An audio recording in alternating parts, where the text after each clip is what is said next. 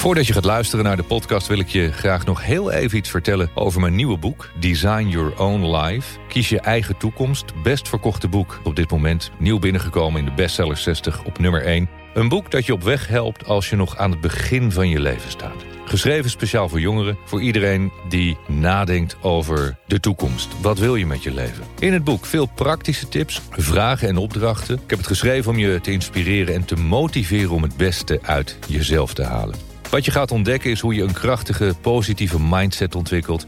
Hoe je omgaat met angst en stress, hoe je rust in je hoofd vindt... en hoe je invulling kan geven aan jouw meest ideale leven. Te koop bij iedere boekhandel en natuurlijk ook online.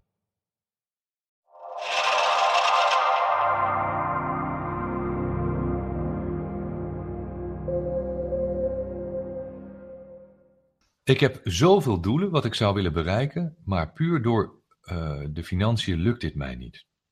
Misschien herkent iemand zich hierin. En het kan behoorlijk frustrerend zijn. Ik ben niet iemand die snel opgeeft. Wat is hierbij de oplossing? Laten we deze vraag eens even analyseren. Ik heb zoveel doelen. Is dat zo? Ik ben benieuwd hoeveel doelen je hebt. Hoeveel doelen kun je, kun je haalbaar maken in een korte termijn? Ik zeg zelf altijd, meer dan twee doelen is bijna onmogelijk. En mijn doel voor het komende jaar is een x aantal evenementen. We hebben workshops, we hebben masterclasses van twee dagen. Die hebben we gepland in de agenda. We hebben de Business Premium Coaching twee keer per jaar. En verder ben ik heel veel bezig samen met Cindy. We gaan nog volgens mij drie cursussen volgen. We zijn bezig om een reis naar India te plannen, waar we in een klooster een week of twee weken nog eh, het een en ander bij gaan eh, leren. Dat zijn doelen. Dus we zijn heel erg bezig om onszelf te ontwikkelen, om meer te leren en om wat we nu met jullie aan het delen zijn, om dat volgend jaar nog meer te gaan delen. Heel duidelijke doelen hebben we gesteld. We hebben een moodboard, een visionboard, we hebben een, een timeline, daar staat het allemaal op. Het enige andere echt grote doel dat ik heb, is mijn nieuwe boek afschrijven. En dat had ik afgelopen jaren willen doen, maar doordat ik veel te druk was met al dit soort dingen, ben ik niet voldoende aan schrijven toegekomen. En nu staat heel duidelijk in de agenda eerste kwartaal 2016 boek afschrijven. Dat zijn twee doelen. Meer dan die twee grote doelen kan ik voor mezelf niet waarmaken. Het andere doel is dat we nog een nieuw huis aan het zoeken zijn in Barcelona. En we willen die reis maken naar India. En natuurlijk zijn er allemaal, allemaal kleine dingetjes die we ook willen doen. Maar dit zijn de primaire doelen. 1 en 2 en dan 3 en 4. Dus hoeveel doelen heb jij als je zegt ik heb zoveel doelen? Stel dat ik jou één bal geef. En je bent op een voetbalveld. En dan heb je aan de ene en aan de andere kant zo'n goal staan. Je hebt één bal. En ik geef je de uitdaging. Je moet met één trap in één keer in allebei de doelen raak schieten. Gaat het je lukken? Dan heb ik denk ik wel een hele goede plek voor je bij Barcelona. maar het gaat niet. Het gaat niet. Hoe kun je bij uitvoering van twee plannen die gelijktijdig worden uitgevoerd op beide de juiste focus houden? Zonder dat ze elkaar in de weg kunnen zitten. Nou, datzelfde verhaal, twee doelen, één bal. Je kan niet in die twee doelen tegelijk schieten. Het is een beetje een plastisch voorbeeld, maar dan begrijp je waarschijnlijk wat ik bedoel. Of ze moeten heel erg complementair aan elkaar zijn. dat is misschien mogelijk. Dat je zegt van ja, dat ene doel en dat andere die passen zo mooi in elkaar, dat het eigenlijk één doel is die je als twee losse puzzelstukjes in elkaar kunt uh, passen. Vaak is dat niet het geval. En als dat niet zo is, dan adviseer ik je echt, Eerst het ene doel en daarna het andere doel. Want je kunt niet al je aandacht op twee doelen gaan, uh, gaan verdelen. Je verliest namelijk een beetje energie. Je verliest je aandacht. Je kunt beter alles op het een focussen en dat tot een goed einde brengen en daarna naar dat andere doel gaan. Als je toch zegt van ja, ik heb nu eenmaal deze twee dingen en daar wil ik mee door, dan moet je dat doen. Maar zorg dat je je energie en je aandacht heel erg goed verdeelt. Heel erg goed verdeelt. Als jij, zoals je schrijft, te veel doelen hebt, dan moet je gaan schrappen. Beperk het absoluut tot twee maximale hoofddoelen. Ehm, en dan de volgende. Jij zegt dan, je stuit op geld. Hoe concreet zijn je doelen? Heb je een heel helder, duidelijk doel voor ogen? Heb je een plan? Heb je een idee? Weet je wat je gaat doen? Wat is je strategie? Wanneer ga je dit uitrollen? Wat wil je hiermee gaan waarmaken? Wat wil je voor elkaar gaan krijgen? Hoeveel wil je hiermee gaan verdienen? En pas als al die vragen beantwoord zijn, hoeveel geld heb je dan nodig en waarvoor? Ik heb namelijk, ik doe dit al een tijdje, uit ervaring ontdekt dat als je zegt, ja, ik, uh, ik loop vast, want ik heb geen geld of ik heb niet voldoende geld. Als ik dan vraag van, maar hoeveel geld heb je nodig? Dat ondernemers dat vaak niet eens weten. Hoeveel geld heb je exact nodig en waarvoor? Vaak heb je namelijk veel minder geld nodig dan je denkt. Vaak heb je maar een klein beetje nodig. Kun je daarna heel snel al, als je het slim doet, uit je eigen cashflow, uit je liquide middelen, kun je jezelf gaan herfinancieren. En dan is het ook vaak nog zo, heb ik uh, ook in een paar mailtjes gezien, van nou ja, ik uh, werk in loondienst, ik wil voor mezelf beginnen, maar dan heb ik natuurlijk geen inkomen en ik heb geen geld om voor mezelf te, te beginnen. Als je wilt gaan ondernemen, dat is iets anders dan in loondienst werken. In loondienst kan ook hartstikke leuk zijn als je een leuke baan hebt, en je hebt leuke collega's, je hebt een leuk team en je, je maakt iets moois, dan kan dat heel erg leuk zijn. Maar als jij wilt gaan ondernemen en je zegt, ik heb geen geld, ik heb een investeerder nodig, want ja, wie moet dan mijn salaris betalen? Dan heb je het principe van ondernemen niet begrepen. Een investeerder gaat niet jouw salaris betalen. Die is niet gek. Hij investeert in je talent, in je kennis en in de kans op slagen dat er een return on investment komt. En dan eet je maar even droog brood. En dan slaap je maar even op de grond op je kantoor. Luister naar de podcast van Eindbaas, nummer 24. Michel en Wichert die hebben me een paar weken geleden uitgenodigd om een podcast op te nemen. Een gesprek van bijna twee uur. Heel erg eerlijk en open gesprek. Dat gaat over ondernemen. Alle ellende die ik mee heb gemaakt. Er zitten ook best nog wel wat wijs, wijsheden in die twee uur die we, die we met je delen. En Wichert was bij de masterclass. Vorig jaar. Niet afgelopen jaar, vorig jaar. Wichert had helemaal niks meer. Hij woonde, hij sliep op zijn kantoor. Hij had geen auto, hij had geen geld. Hij, hij had geen geld. Hij heeft er alles aan gedaan om een paar honderd euro bij elkaar te verzamelen. Masterclass kostte toen nog iets van 1000 euro per dag. Hij heeft dat bij elkaar gespaard, is naar de masterclass gekomen en is daarna zijn leven weer op de rit gaan zetten. Hij heeft verantwoordelijkheid genomen voor zijn eigen leven. Er was niemand die zijn salaris betaalde. Maandenlang heeft hij op de vloer van zijn kantoor geslapen. Hij had bijna niks te eten. Een jaar lang heeft hij zich echt drie slagen in de ronde gewerkt.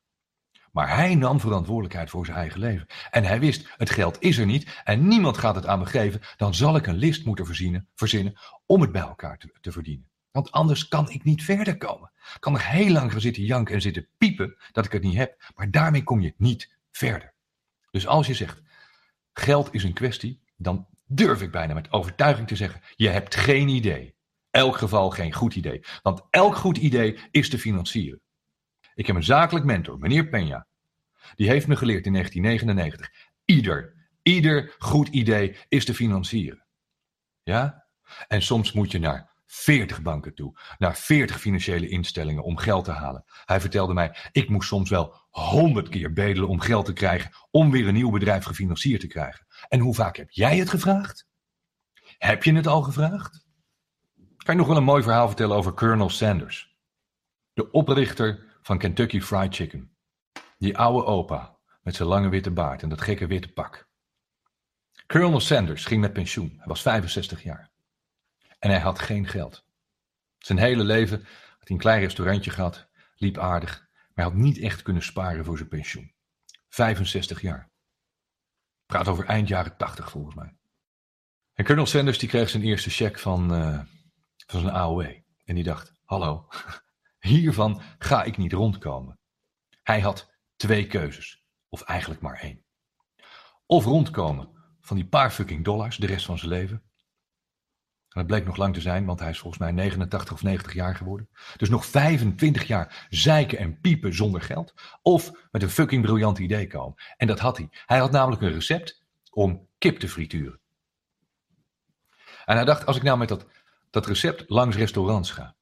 En als ze dit, dit recept gaan gebruiken in het restaurant. En van elke kip die ze verkopen met dit recept, krijg ik 5 cent. Dan verdien ik wat extra. Dit heet inventiviteit. Wees inventief. Wees creatief. Dan kun je overal geld verdienen. Hoe vaak denk je dat Colonel Sanders, 65 jaar oud, een oude man met een witte baard langs restaurants is gelopen? En hoe vaak heeft hij nee gehoord? De vertelling gaat dat het duizend vijf keer is geweest. Duizend vijf keer hebben ze gezegd: Hé, hey, ouwe gek, wat denk je nou? Opzouten. En toen was er één iemand die zei: Ik vind het toch wel een beetje zielig. Laten we het maar proberen. En dat was het begin van Kentucky Fried Chicken. Hij gaf niet op. Hij had een goed idee. Een simpel recept. 25 jaar later is hij overleden. Met een eigen vermogen. Persoonlijk eigen vermogen. Van 2 miljard dollar. Er was een tijd dat Kentucky Fried Chicken groter was dan McDonald's. Niet slecht, toch? Voor iemand die is gestart als ondernemer op zijn 65ste. Toen ik 14, 15 jaar was, had ik met een vriendje van me in Zoetermeer een heel klein radiostationnetje. Was onze passie, was, was onze grote droom. Maar ja, het moest ook betaald worden natuurlijk, want singeltjes kopen en, uh, en de apparatuur, dat kostte wel geld. En ik moet zeggen, mijn oma die, eh, die was een grote sponsor van mij. Maar die had ook wel zoiets, je moet er wel zelf wat voor doen. Hè? Die leerde me wel mijn eigen verantwoordelijkheid kennen. En wat ik deed, was heel simpel. Ik had een voorbeeld. Andere radiostations die zonden uh, commercials uit. Van allerlei bedrijven. Uit, bij ons uit de regio, Soetermeer. En ik ging heel simpel naar het winkelcentrum. Klein mannetje, 14, 15 jaar. En ik zei, hallo meneer. Wilt u misschien adverteren bij ons op de radio? Kost 60 gulden. Per maand. Dan komt u elke dag bij ons op de radio voorbij. En als u geen spotje heeft, geen commercial, kan ik die ook maken. En dat kost eenmalig ook nog eens 60 gulden. Ik had geen ondernemende ouders. Ik vertelde aan het begin al, mijn vader is een soort professor. Je kan hem alles vragen over wiskunde, natuurkunde, over politiek. Maar hij heeft niks met geld verdienen. Hij vroeg ook nooit geld voor de dingen die hij deed. Hij heeft in de hele wereld lesgegeven. Hij heeft uh, mensen en uh, allerlei projecten proberen te redden in Bangladesh, in India, in China, in Vietnam. En hij deed het omdat dat zijn bijdrage was aan de wereld, zijn missie. En ik zei, pap, je kan er echt heel veel geld voor vragen. Je hoeft niet alles voor niks te doen. Dus dat geld verdienen heb ik niet, niet van mijn ouders. En ik was 14, 15 jaar en ik begon te ondernemen. Ik had geen idee hoe. Ik deed het gewoon.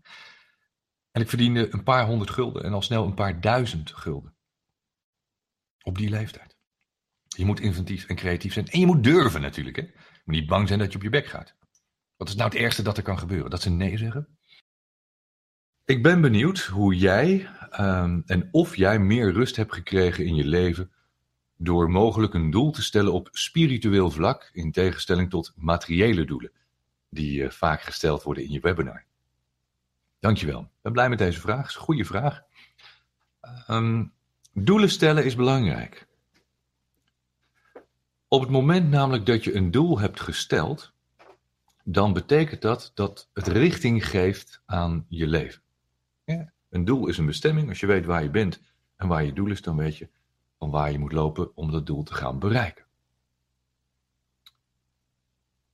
Dat doel moet je niet altijd als iets materialistisch zien.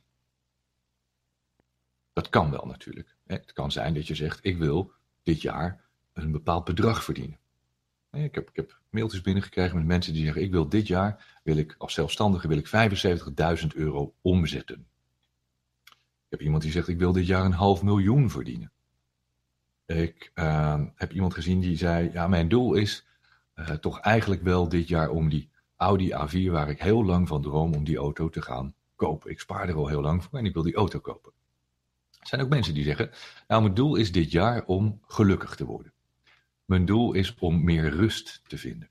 En je kunt allerlei doelen hebben. Het gaat soms niet altijd om dat doel.